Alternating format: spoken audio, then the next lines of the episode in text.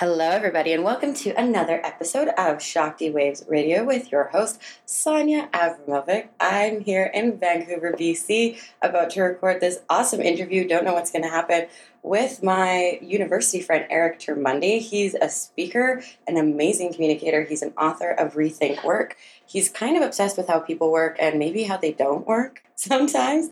I'm excited to have this conversation with him. Him and I had a pretty epic conversation last month that kind of opened up my world in terms of communication and storytelling. So we might dive into that a little bit today, but let's start with Eric. Hey, Eric.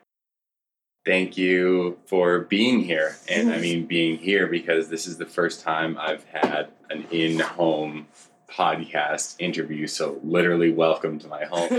and thank you for this opportunity. I'm excited to see where the conversation goes. Full disclosure for anyone who's listening, we have not discussed topics, questions, direction, anything. So, what you're going to get today as sort of a commitment from us to you is whatever comes to the top of our minds is going to be real, honest, and totally authentic. So, here we go.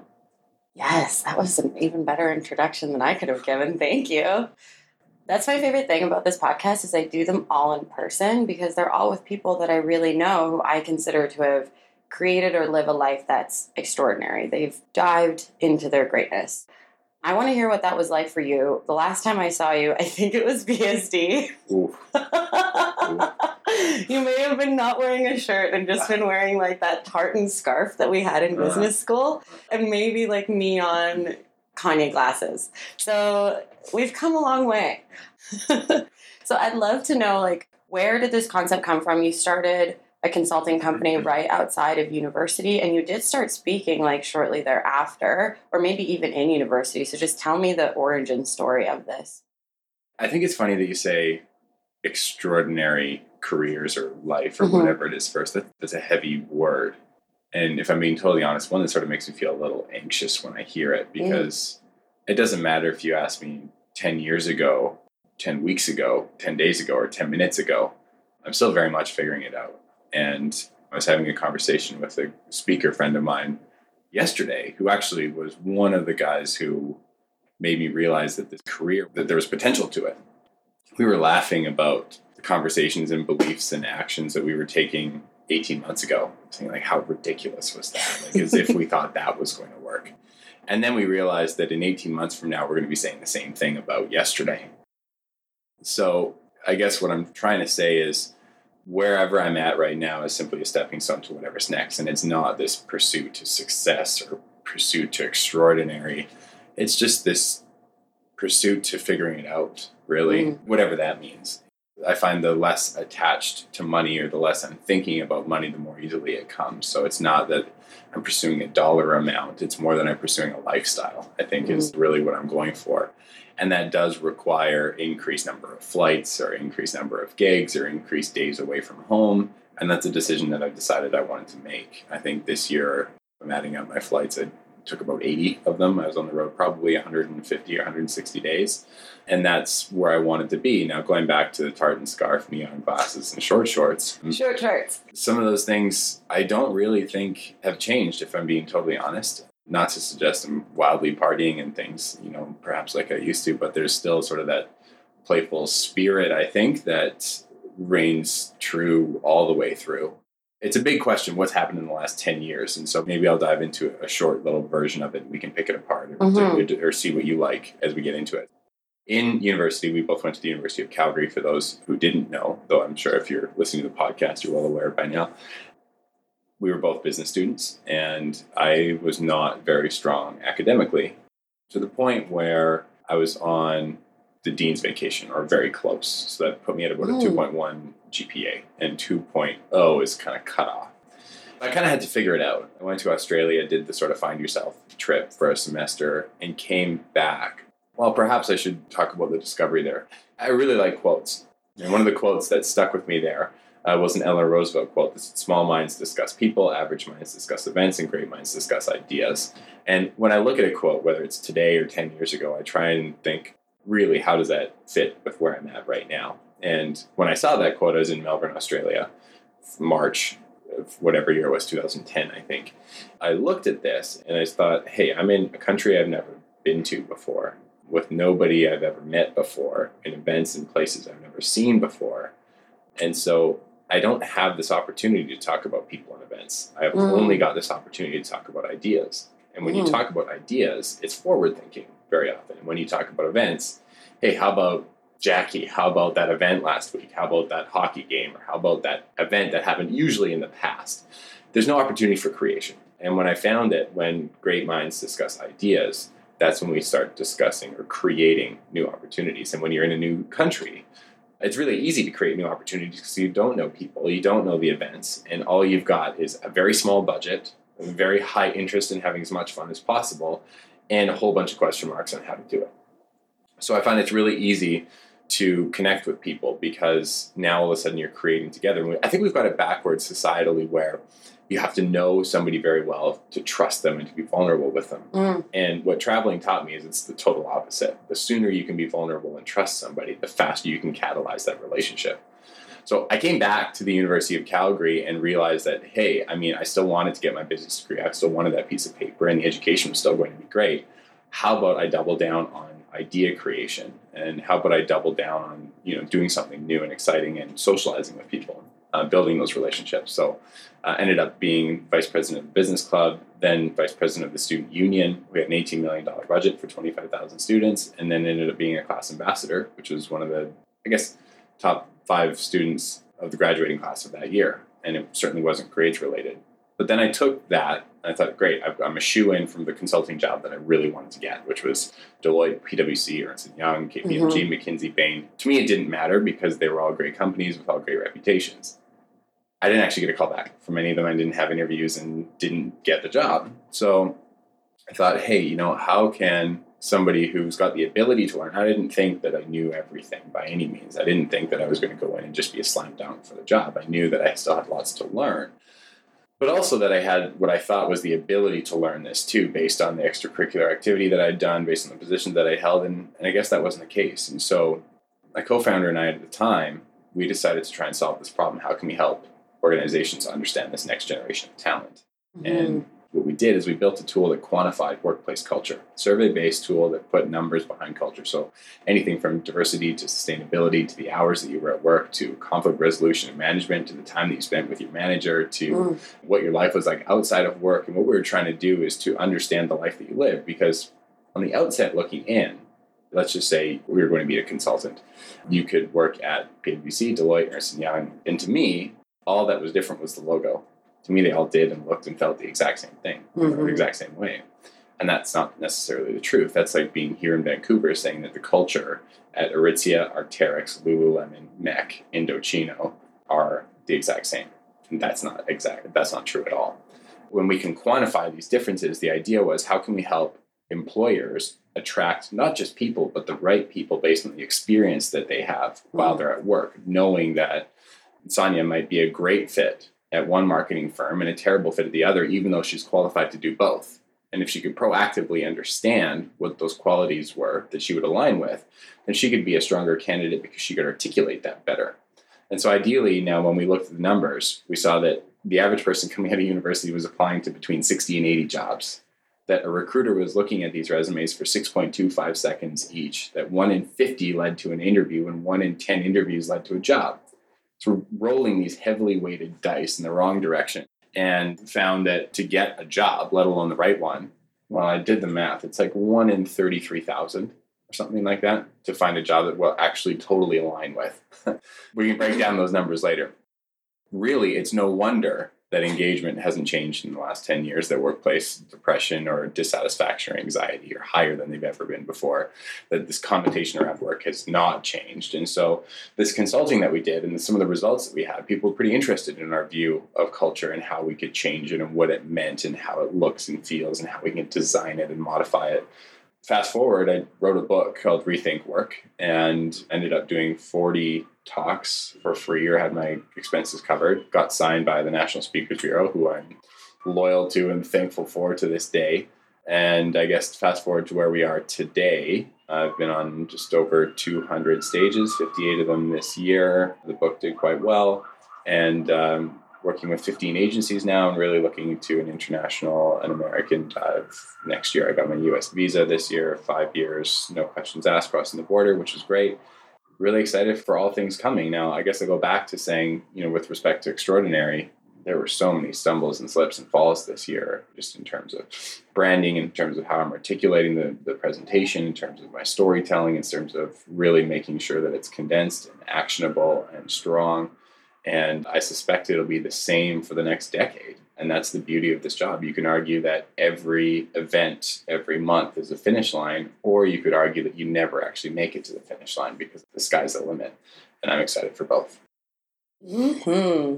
Wow, I think you just exemplified you being more fascinated by ideas than people and events because your story was mostly based on that idea, and what that idea created was more ideas and kind of this way of thinking that helps people understand their workplace culture and helps workers, the workforce, understand what's what's actually happening to them or why they might be dissatisfied. What an incredible conversation to be having something I'll say too, and why I think this conversation is so important. If I look at the numbers right now, I'm just going to do like a data yeah. spill for a second. The average person right now is working 47 hours a week, which is higher than it's been in decades. In fact, centuries, really. You know, I was actually doing some research into back in like hunting and gathering times, the average individual, even when hunting and gathering was still only working about four hours a day. Now, in the agricultural revolution, first industrial revolution, it was around the clock farmers were working around the clock to make it work for themselves. And as we got into the second and third industrial revolution, we worked less and less and less. But now with this fourth industrial revolution, the ability to be connected to our phones at any given time, the number that just came out a couple weeks ago is we're living 31 and a half hour days because of our ability to multitask. Now, if we know that we've only got 24 hours in the clock, that seven on average of those hours we're sleeping, we're awake for 17 hours. So if we did the math, that means for seven and a half hours, we're doing two things at once. For 42% of our days, we're doing two things at once. And I think we can agree when we're doing two things at once, we're not doing anything all that well. There's this sort of paradox of choice of what we can do. Like you and I could, or anyone who's listening, could go on LinkedIn or Monster or Indeed or some job board and apply to a job in Sweden today, get the job in the next two weeks, move to Sweden by the end of the month, start in a month, and realize, hey, this job, while the job might have been good, I can't stand Stockholm. Mm. We're not looking at the right conversation. What is the life that you want to design, given that there's less of a separation, if any, between work and life anymore, to suggest that maybe it's not about work life balance anymore. Maybe it's about work life integration. Maybe we're integrating the two. And if that's true, maybe it's not about integration at all. Maybe it's just life and work's a part of it. So, unless we're able to understand first and then articulate what the life that we're going to live is as a result of the job that we're going to do, we're really missing the mark and not telling a big enough story. So, my goal is to remove that negative connotation associated with work so that people can enjoy the thing we do more than anything else in a day, which is work. I mean, if we're working 47 hours a week, statistically now, both parents are working more now than they ever have before. Even in British Columbia, 50% of the population is living paycheck to paycheck we don't have time to be creative. We don't have time to design our lives because we're so busy working up to the line that we're not mm-hmm. getting ahead of it. And I believe that if we take this culture conversation and make it more proactive, more wholesome, more data and detail oriented, that you and I and everyone else in the world can make a better educated decision for themselves so they could live a better life by design through the work that they do. Mm-hmm. And that's what I'm trying to really tackle. So essentially, you're a life coach. I guess so. I guess so. Because the life coach company I got trained through, their registered trademarked tagline is life by design. The last time we had a conversation, you said, What's something that really annoys you or you just don't understand? Mm-hmm. And I honestly, after the last year of not having a job, you know, making my own job, I said, I honestly don't understand this culture of jobs are just what you have rather than something that you consciously choose right. to be a part of your life. I've thought about it some more since that conversation. And it's honestly just the status quo of having a job. Almost the fact that people feel disempowered or like they're powerless to the ability to have choice over a job. Mm-hmm. And what I actually see you creating or giving people access to is more power of choice. What do you think? Power of choice, sure, yes. Power of understanding, too. I mean, this is a big uphill battle I'm trying to fix right now. Work right now is not positive. We drag our feet to work on Monday. We post on Instagram or social media on Wednesday that it's hump day and we're halfway through. And on Friday, we skip out of the office. That's a problem. I mean, that's a big problem. We only have 168 hours in a week and we're working 47 of them. We got to fix it. I mean, we're spending more than a quarter of our entire week working. And when we look at this too, it's not just what happens from nine to five, it's our family life, it's our social circles, it's what we're able to do on the weekends or not. And what I really want to get across is that there's no best culture. There's a best culture for you and there's a best culture for me, but there's no universal best culture. I think one of the biggest mistakes that companies are making, they're saying, how do we hire females? Or how do we hire millennials? Or how do we hire First Nations? Like they're all the same and that's not at all true. In fact, when we look at age, for example, as an indicator of values, age only correlates with values to about 7%, which, I mean, you could pretty much roll dice and get better odds, right? Mm-hmm. So instead of trying to attract someone based on what they are, what I really want to advocate for is attract people based on who they are and what experiences they want to have and what life they want to live as a result of the job. Because again, we're not trying to attract 90% of the population.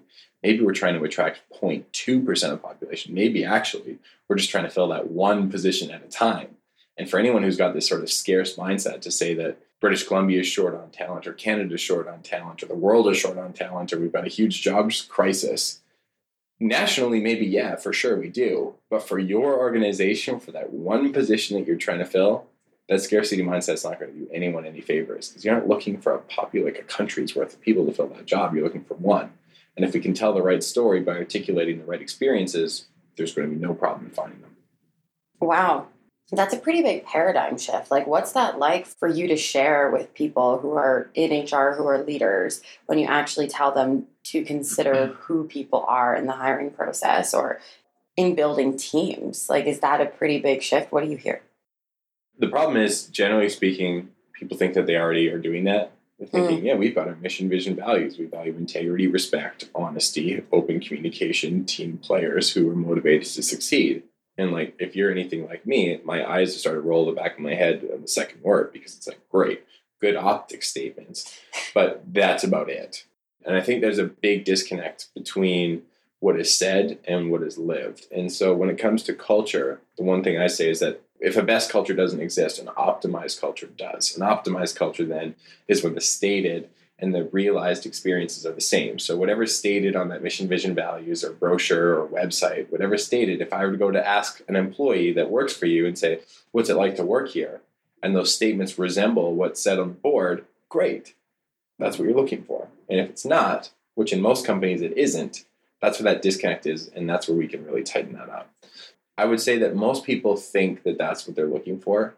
But I was just looking at a study now yesterday that grades, that resume, that the traditional things that we look for in a job description don't actually indicate to any degree what future success is going to look like in the organization. So, the shift that I think we need to make is that we need to be really embracing what's polarizing about who we are and what the organization is. So, for example, what are the sort of like the must-haves that we need to have in a day? If we're an introvert, it might be different than an extrovert. If we're someone who's anti-materialistic, it might be different than someone who is materialistic.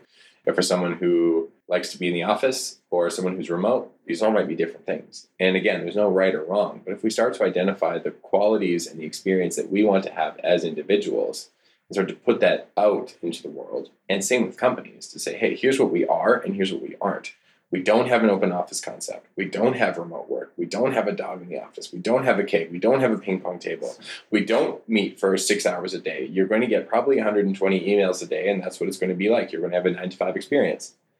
You know how many people would actually find that incredibly refreshing and would love to apply to that? More than we think.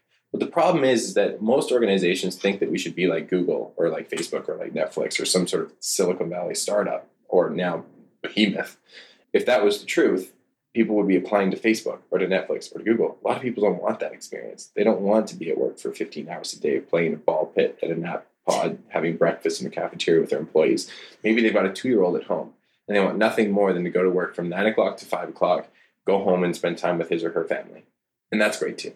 I think the more we understand our differences, what we are and what we aren't, the more intentional and honest we can be about the realized experience and attract the right people instead of just people who were looking for a job.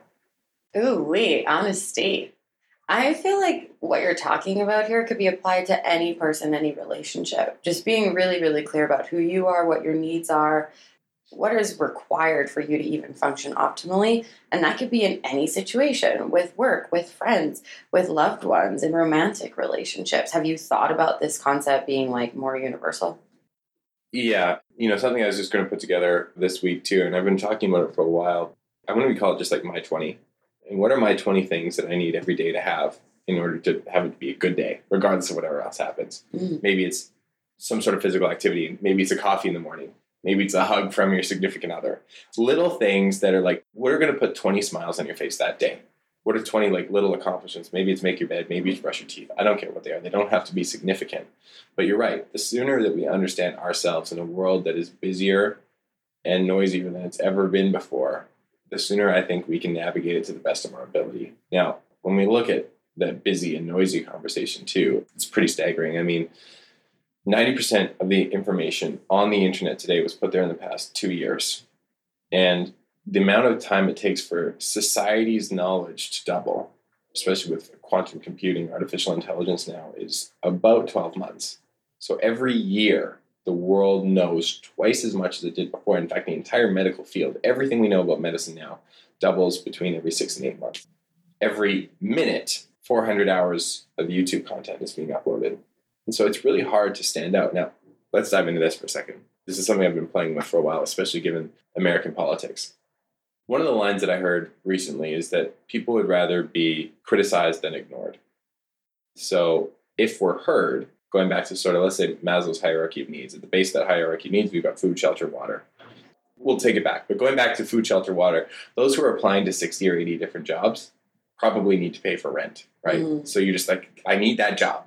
But after food, shelter, and water comes psychological, physical, emotional safety. So if you've got someone who's applying for, you know, maybe three or five jobs, they're more intentional because they've probably got a few months of rent stocked up. They don't need to worry about finances. But then I'm going back to this conversation about people would rather be criticized than ignored because I find that we all just want to feel loved and heard and seen. Because if 90% of the information that's on the internet was put there in the last two years, the internet's an incredibly busy place. But also, we are more distracted than we've ever been before. Mhm. And so, I think when it comes to American politics or just politics in general, what I found is that you're either with me or you're against me. There's nothing in between. And when it comes to this whole fake news conversation, I found that it's not even about being right, it's about being heard. And I think that that's what's happening now with a lot of these job descriptions and a lot of these Tinder profiles and relationships now. It's not about being right. We'll figure that out later. It's about standing out and being heard. Because if you can make noise and get people to see you, that's when it goes back to that hierarchy of needs, and all of a sudden you feel like you belong. I'm not going to sway or even hint which direction I sit politically. It, it doesn't matter. Fact is, when we look at the information that's on like Twitter and all of these outlandish statements that are being made, either direction, it's not about being right anymore. It's about standing out and being heard and getting those retweets because that acknowledgement lets people know that you are heard. It doesn't matter if you're criticized. People would rather be criticized than ignored. So it's better to have people not like you than to not know that you even exist. And so I come back to this whole conversation around work and life and dissatisfaction and engagement. And I found that in many workplaces now, we'll use Slack or some sort of intranet or something like that, and we'll literally type a message to the person that's sitting behind us or the person that's sitting two desks down. We might go a full day without actually interacting with or seeing somebody because you're trying to be efficient, you're trying to be fast. But that's also where I think we're feeling more disconnected and in this sort of looming loneliness epidemic now. Because Harvard Business Review says that upwards of 40% of American adults are feeling lonely sometimes or always. And that number has never been this high before. It's kind of this paradox there, too, where in a world where we're supposedly and built to be more connected than we've ever been before, I don't think we've actually ever been this disconnected. And while we could argue that quality of life for at least 50% of the population has never been higher, quality of society, I wonder where that sits too. Hmm. Are you familiar with A Course in Miracles? No. So it's this metaphysical text. It's kind of like a spiritual Bible of sorts that came out in the early 80s, I believe. It was kind of like downloaded free writing Mhm. text. And it reads very biblically. And the main message in this book, it's kind of like a modern era Bible, is that fundamentally the difference in life or where you're coming from is either fear or love. And that Mhm. people fundamentally are love and want to be love, and that it really all boils down to that. Like the derivative of almost any conversation is fear or love, and people want love Mhm. because it is who they are, it is what they are, and it's what they want to experience. And with all of the facts and figures that you know about work, about society, about all the numbers, about the internet, like it's this propagating distraction and information, and it's both exhilarating and with all of that, we could get lost in the noise of it. And what I just heard you say was very fundamentally, it just comes back to people wanting to be heard, and I hear loved. Like, you know, known, seen, knowing that they were present or that they're here, or that someone would care if their voice was no longer there. And I think that's really profound. It's very sobering. If I can ask, like, you're speaker, you propagate ideas, you're a communicator. How important is that for you to be heard? I'm really careful about path that I take and the bridges that I burn along the way or don't.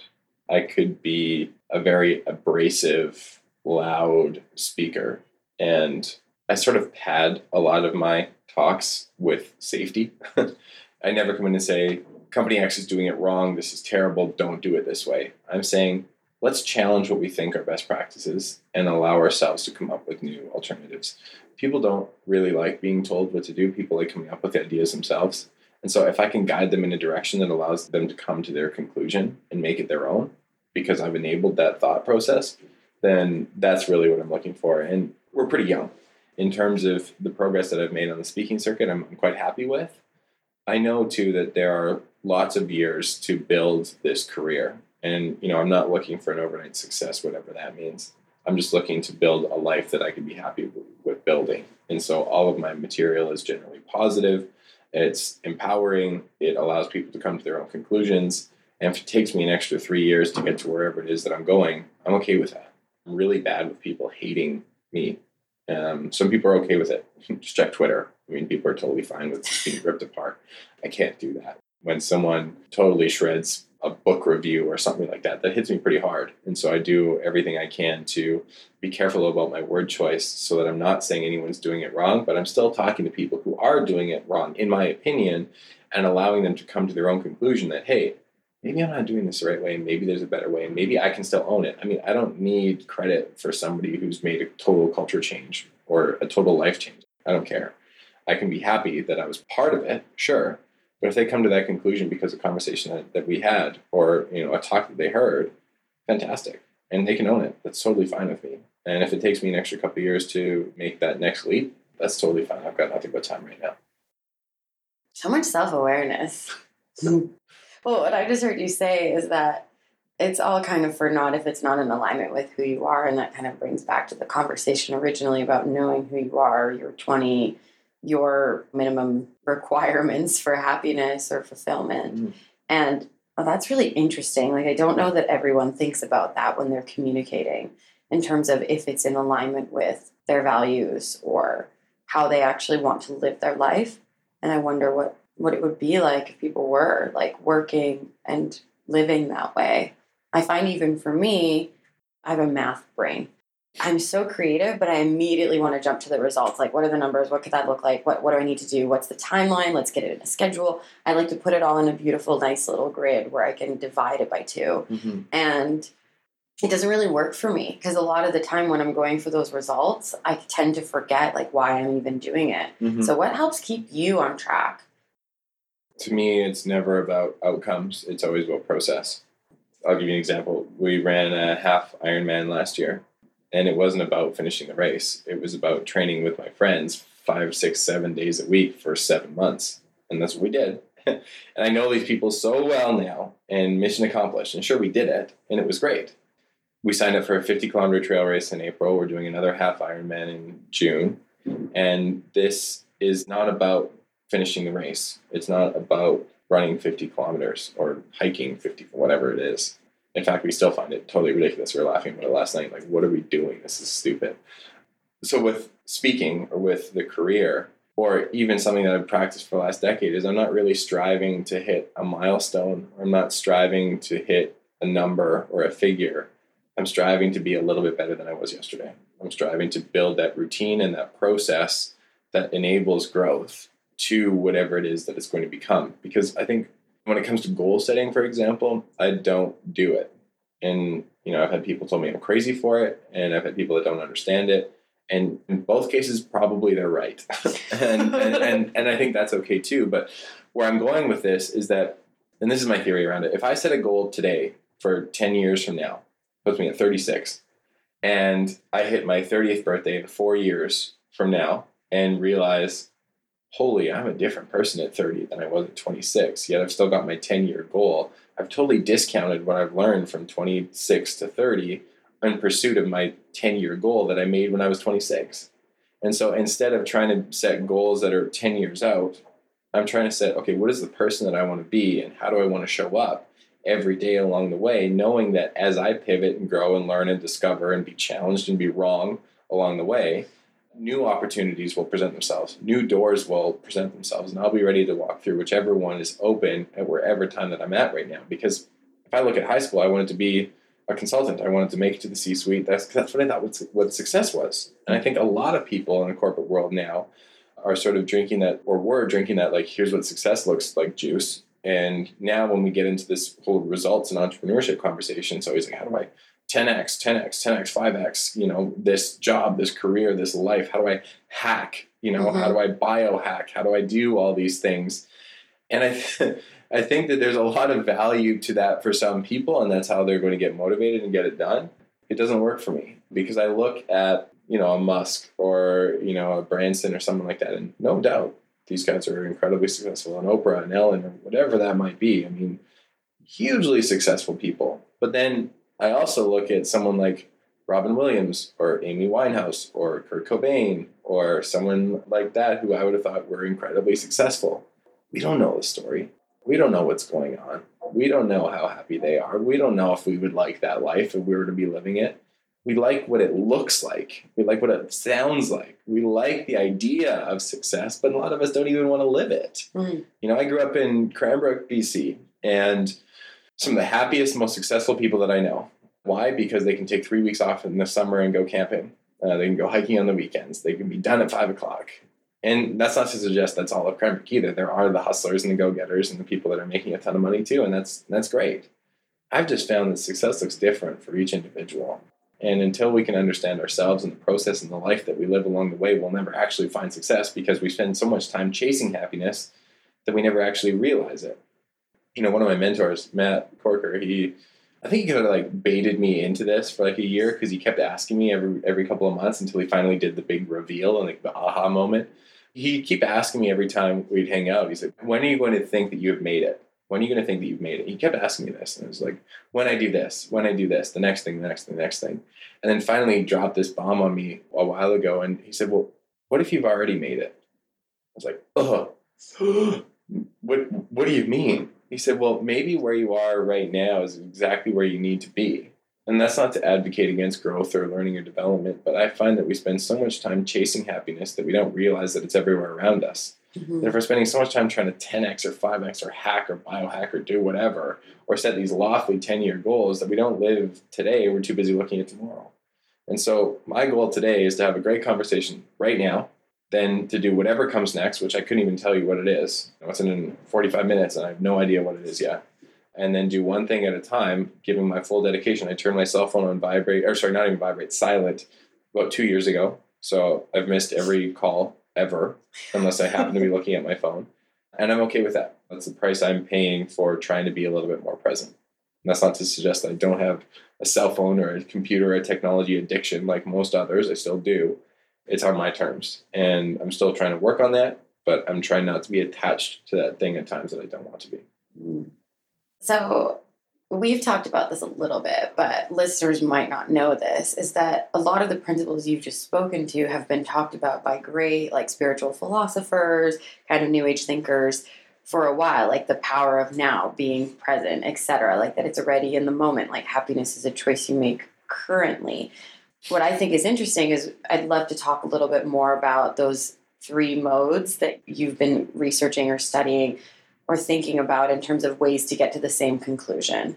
And what I experience in you is you've just like experienced it, you've just lived it and come to these conclusions from having mentors and having thoughts and but really just living into mm-hmm. it. Whereas in I've had to study it and learn it mm-hmm. because that's my mode of learning. But we get to the same place.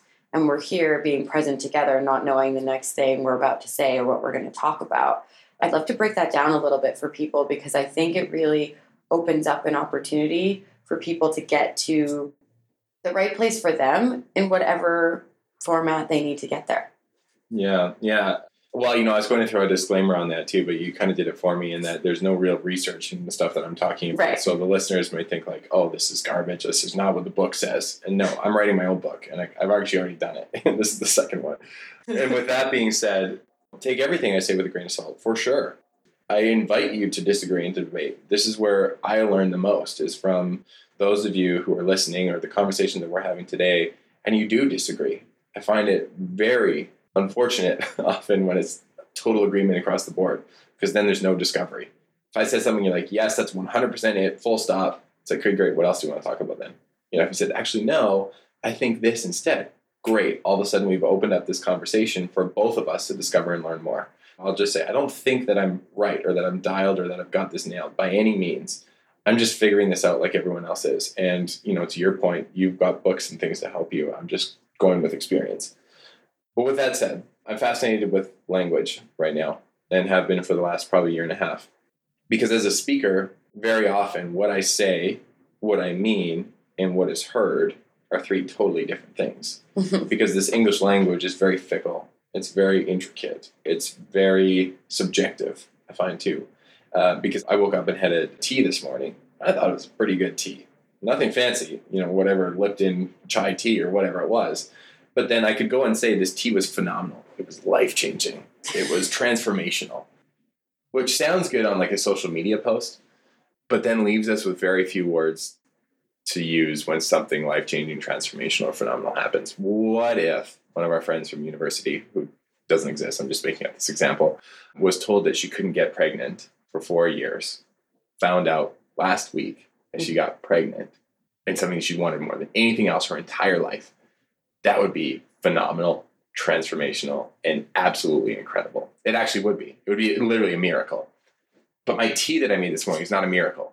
And so the more that I describe something like my tea or something that's every day that just happens with these big, powerful words, the more I take away from something that actually is and deserving of these big words.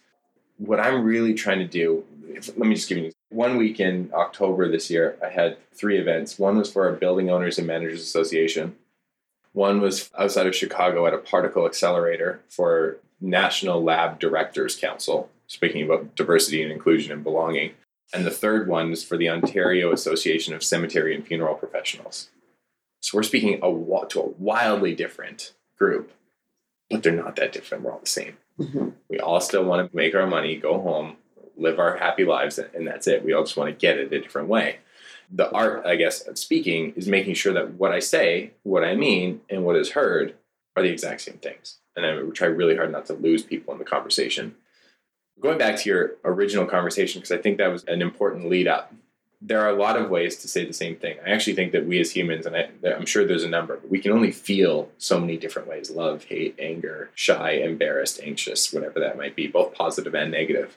Yet we use so many words to describe it, which I find is fascinating. And we also get different energy from different sources.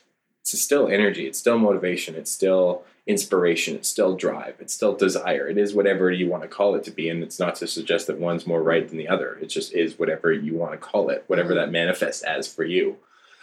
And I found, it's probably why I haven't read these books, uh, a lot of my energy comes from validation from others through the actions that I do. Like if I land a big stage or put out a book, unfortunately, and it's something that I'm working on, I don't get all that excited about it but if my parents or my girlfriend or my friends say, hey, love that whatever it is that you did, that's where I get it from because I get validated. And I would love to be more internally validated, but it's through the actions and the results that I'm doing that I'm getting validated right now. But then I found that if someone's spiritual, they'll find that energy is coming from within, maybe from meditation or from yoga or from some sort of practice that they're doing. And then I found if someone's religious, they'll get a lot of energy, inspiration, motivation from sort of an external space, whether it be God or, or whatever that might be. And again, I want to be really clear there's no right or wrong or better or worse, but there is for the individual that is, that's experiencing it. What I found is that if energy is a constant, really anyone who is spiritual or religious or action oriented, if we put them in the sort of three triangles, they're all expressing and saying the same thing using different language mm-hmm. to get there. And if we understand where people are coming from and where they're getting that energy source from, and we can use that language to relate to and experience a similar thing with, all of a sudden you're speaking the same language. And the more I get into this conversation about the English language, the more fascinating I find it to be because I want to make sure that what I say, what I mean, and what is heard are the same thing. And that's really what I found to be the art of this speaking that I'm enjoying more and more. Mm. See, I'm reminded of a quote by Danielle Laporte, who's from Vancouver, who's one of my favorite writers, and yeah. she said, It's all energy. And all of it is. Like, even your tea, like, it's energy that makes it hot and then you can enjoy it and energy from the sun help grow the leaves and to me i think that is a miracle it's a miracle you're drinking that tea and think about all the people on the hands that were touched in the global system and chain that helped you have that tea in a second so that you could i don't want to say the word like just not even have to think about it is that sure. significant yeah. so i think essentially what i'm trying to say is like if you look deep enough there is significance and meaning in everything. And there are certain things that, of course, like afford way more reverence than we might than our everyday. Mm. I really like that concept of energy being like generated and expressed in different ways by people. What is your fascination with storytelling? I actually don't think I'm a very good storyteller. Hence fascination. yeah, I don't actually think, other than sort of my experience, I haven't told a story yet today. I'm not actually all that good at it. I'm fascinated with the connection of dots that haven't been connected before. I'm fascinated with challenging status quo best practices to come up with alternatives. I'm fascinated with change and being different. I'm fascinated with respectfully standing out and going against the grain. I'm fascinated by challenging conversations. I'm fascinated by thinking. And I'm fascinated by other people's discovery. Mm-hmm. And so my goal while I'm on stage is to connect dots that were so seemingly unconnected that I can see that like whoa that realization on somebody's face when they just get it get something and what they get might not be at all what I intend them to get but if I can connect dots that are different enough so that people can, can come to their own conclusions about something that maybe they haven't been doing as efficiently or as effectively as they could have been that's where I think some real power lies. And it's funny, a good example, you just connected a big dot for me around a tea that came in a box of 20 mm-hmm. that I thought nothing of ever in my entire life. I never thought about like that process. And yeah, it is all energy. And yes, it is amazing. And it's crazy that that whole box of tea was like $3, you know? Right. And gratitude, I think, around that, or at least appreciation of the process, and the fact that we're sitting in a heated apartment in downtown Vancouver, looking at this microphone and computer to record a podcast, something that didn't even exist a decade ago, is amazing. I think what I'm trying to say is that I don't want to call everything amazing because when everything's amazing, nothing's amazing. Yeah. And if everything is amazing, at least articulate why that is to be the case. Because if I said, this tea is amazing, I lose it I said the process and the intricacy of getting this tea to this cup and then into my mouth is amazing, yeah, for sure.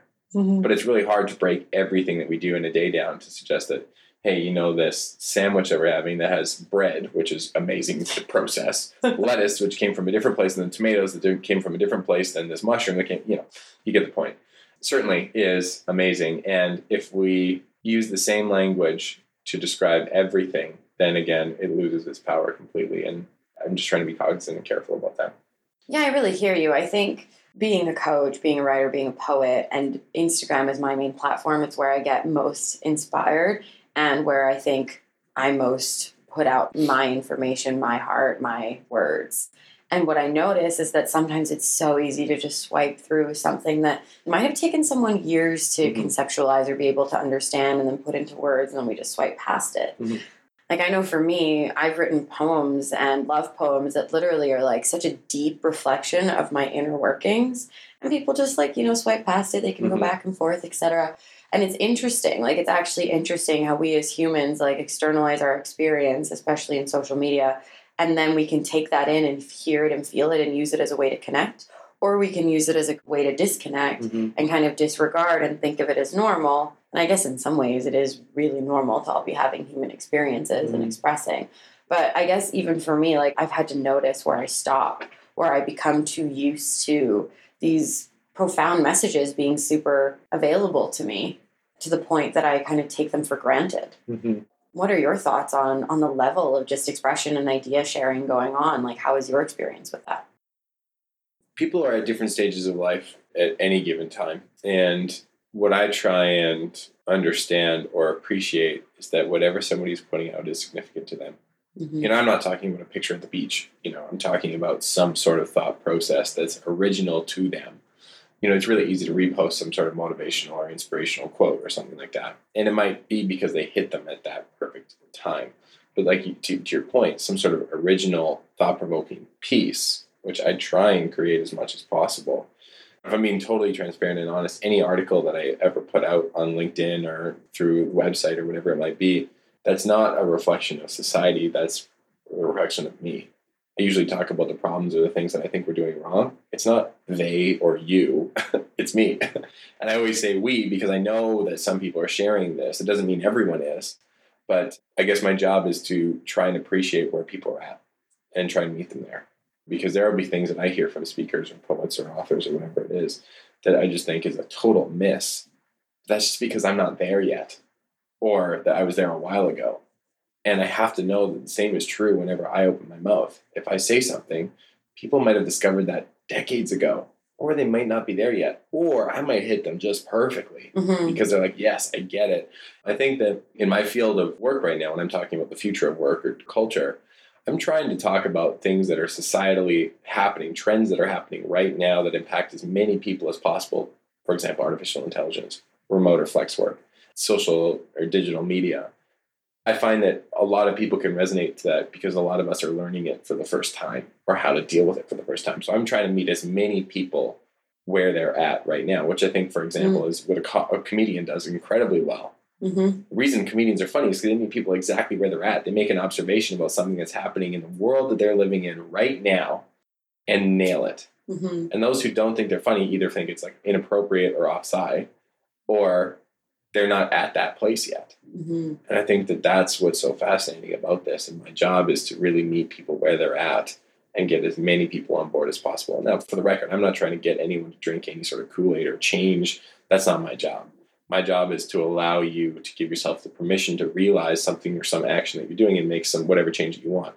I don't go on and say you need to be on your cell phone less. Mhm. I'm just saying here's what the consequences of being on your cell phone too much are Mhm. and people can decide if they're meeting that or not.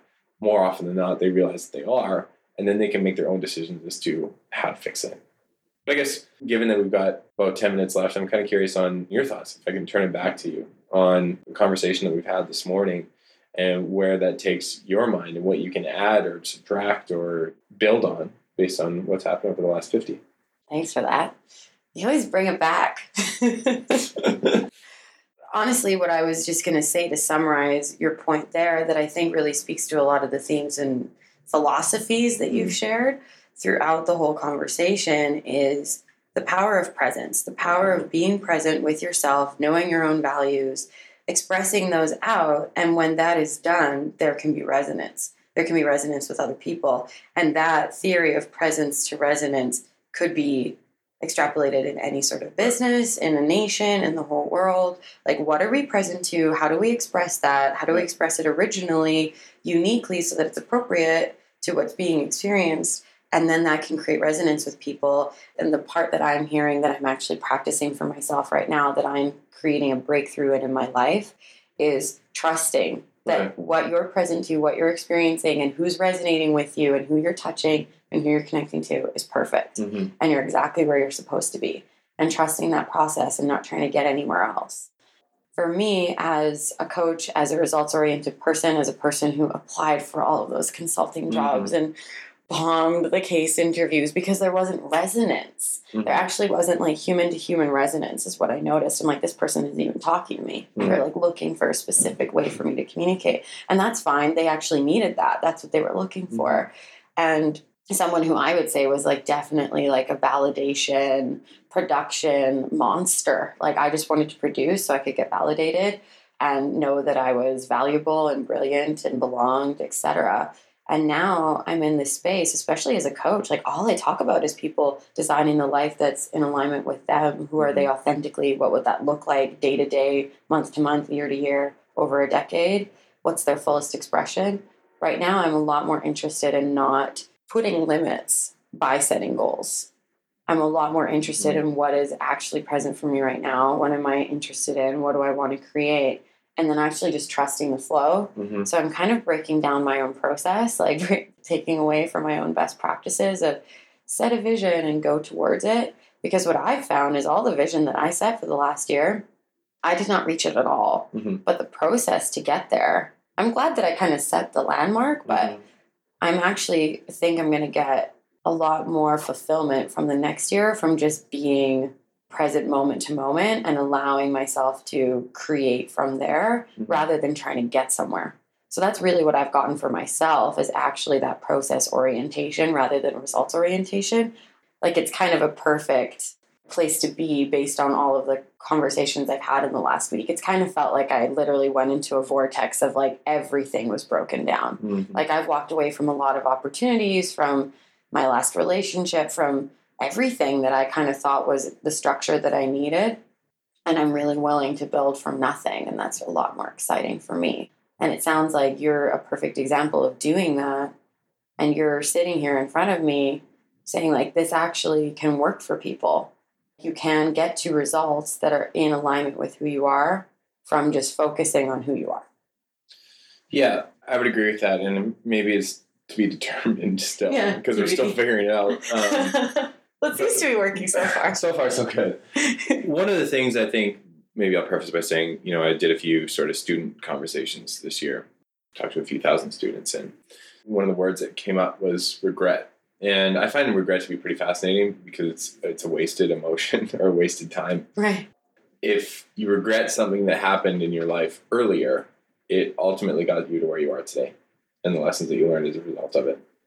So if you're not happy with where you are today and maybe today's something that you regret or what's happening based on the decisions that you're making today, know that where you are right now is where you need to be and the lessons and the events and the things that have happened to you are all necessary in getting you to where you want to go next. And even if you don't know where that is or what that looks like, try and imagine as to what it feels like. And then if you know what it feels like, know that what it feels like for you is going to be different than how it feels for somebody else. And there's no right or wrong. Don't look at somebody else and say, I need to do that to feel this. Understand internally, what do I need to do to feel this way? And just start doing it. I mean, it's really hard to push this boulder up a hill. If we start chipping it into bite-sized pieces that we can carry up two at a time, and start checking off little things on our list and that 20 list. And maybe it's about making our bed, brushing our teeth. Maybe it's about going to get groceries. Maybe it's about making a home cooked meal. It doesn't matter what it is. Understand, first of all, what are the things that are going to make me feel happy? The smallest things, the littlest accomplishments, the most low hanging fruit that we can pick. Go do that. And as we start to build that routine, start to build those habits on a daily basis, know that everything will get better and that the things that we regretted and the things that we hated are ultimately the things that made us who we are today. I am. Again, it's just so fascinating how you've gotten to all of these conclusions through just the action of it because it's literally like almost word for word okay. what some of these like spiritual teachers yeah. have like spread throughout the ages. And I think it's because it's all universal, you know, right. just accept yourself in the moment. And from here, if you choose right now, like anything can be built from there, right? If you don't choose the life that you currently have, then you continue forward like from a disempowered place. Like when people feel bad, they're not that creative. Right. Is what I found. So mm, just so brilliant, like such a beautiful statement to leave people with. Is there anything else you want to leave people with and say? I would say that we make very simple problems very complicated. We like to think that the world that we're living in today, on a, the basic human level, is different than it was in 1800. It's not. The buildings that are around us, the technology that we have access to, the lights, the running water, the all of the things that we do during the day, the cell phones, the computers, the clothing that we wear, the watches on our wrist, yeah, definitely different. When we look at showing people and giving people attention and time and love, when we can feel accomplished, when we can feel fulfilled, we can feel happy and know that that's not a destination, it's a process. It's an intentional choice on a daily basis that these complex situations that we have are really quite simple and usually start to your point with love, appreciation, acknowledgement, and respect. So if somebody's having a tough time right now, you being the listener, being that somebody, really address what's the root of that problem. And it's probably to your point, love or fear of something, a decision that you need to make or a decision that you did make. And know that if we can take it back to its most simplest components, to something that's going to make us feel happy, or to enable something that will make us feel more happy, and know that our happy is going to be different than the person across from us. And to achieve it takes action. And action is the hardest part. But if we can make that list, start checking things off, and know that this isn't a crash diet, it's a lifestyle and a process, that anything that we want to do in terms of a feeling or a state is achievable one action at a time. Mm. I just feel so warm and fuzzy. I'm just so grateful for the human that you are. Like both the ideas that you have, but just the heart that you have with them. Like when you stated that it's hard for you to be hated, like I think that's just honest. And I actually haven't heard a lot of men really state that. So just thanks for being real and for getting it and for connecting to yourself and saying that one of the things on your top 20 list might be just like giving a hug to your girlfriend because that's human yeah, I'm really grateful for this conversation, for the expansion of it, for the opportunity to be present in the moment and take action powerfully from there. I really, really want to hear what you, as a listener, are taking from this conversation. What stuck out for you the most? What surprised you the most? Share on my Instagram at Sanja, S A N J A, or share it with Eric. You can find him at Termuende. I'm going to put all of his information, all the ways to connect with him. If you want to consult with him for your company or corporation, your growing company, might be a good thing to put in place so you can hire the right people from the get go. I'm going to put it all in the show notes. You can reach out to him. I'm sure he would love to hear from you. I'm going to send so much love to everybody. I hope that you feel love today, and I'm giving you all of my love. Sat Nam.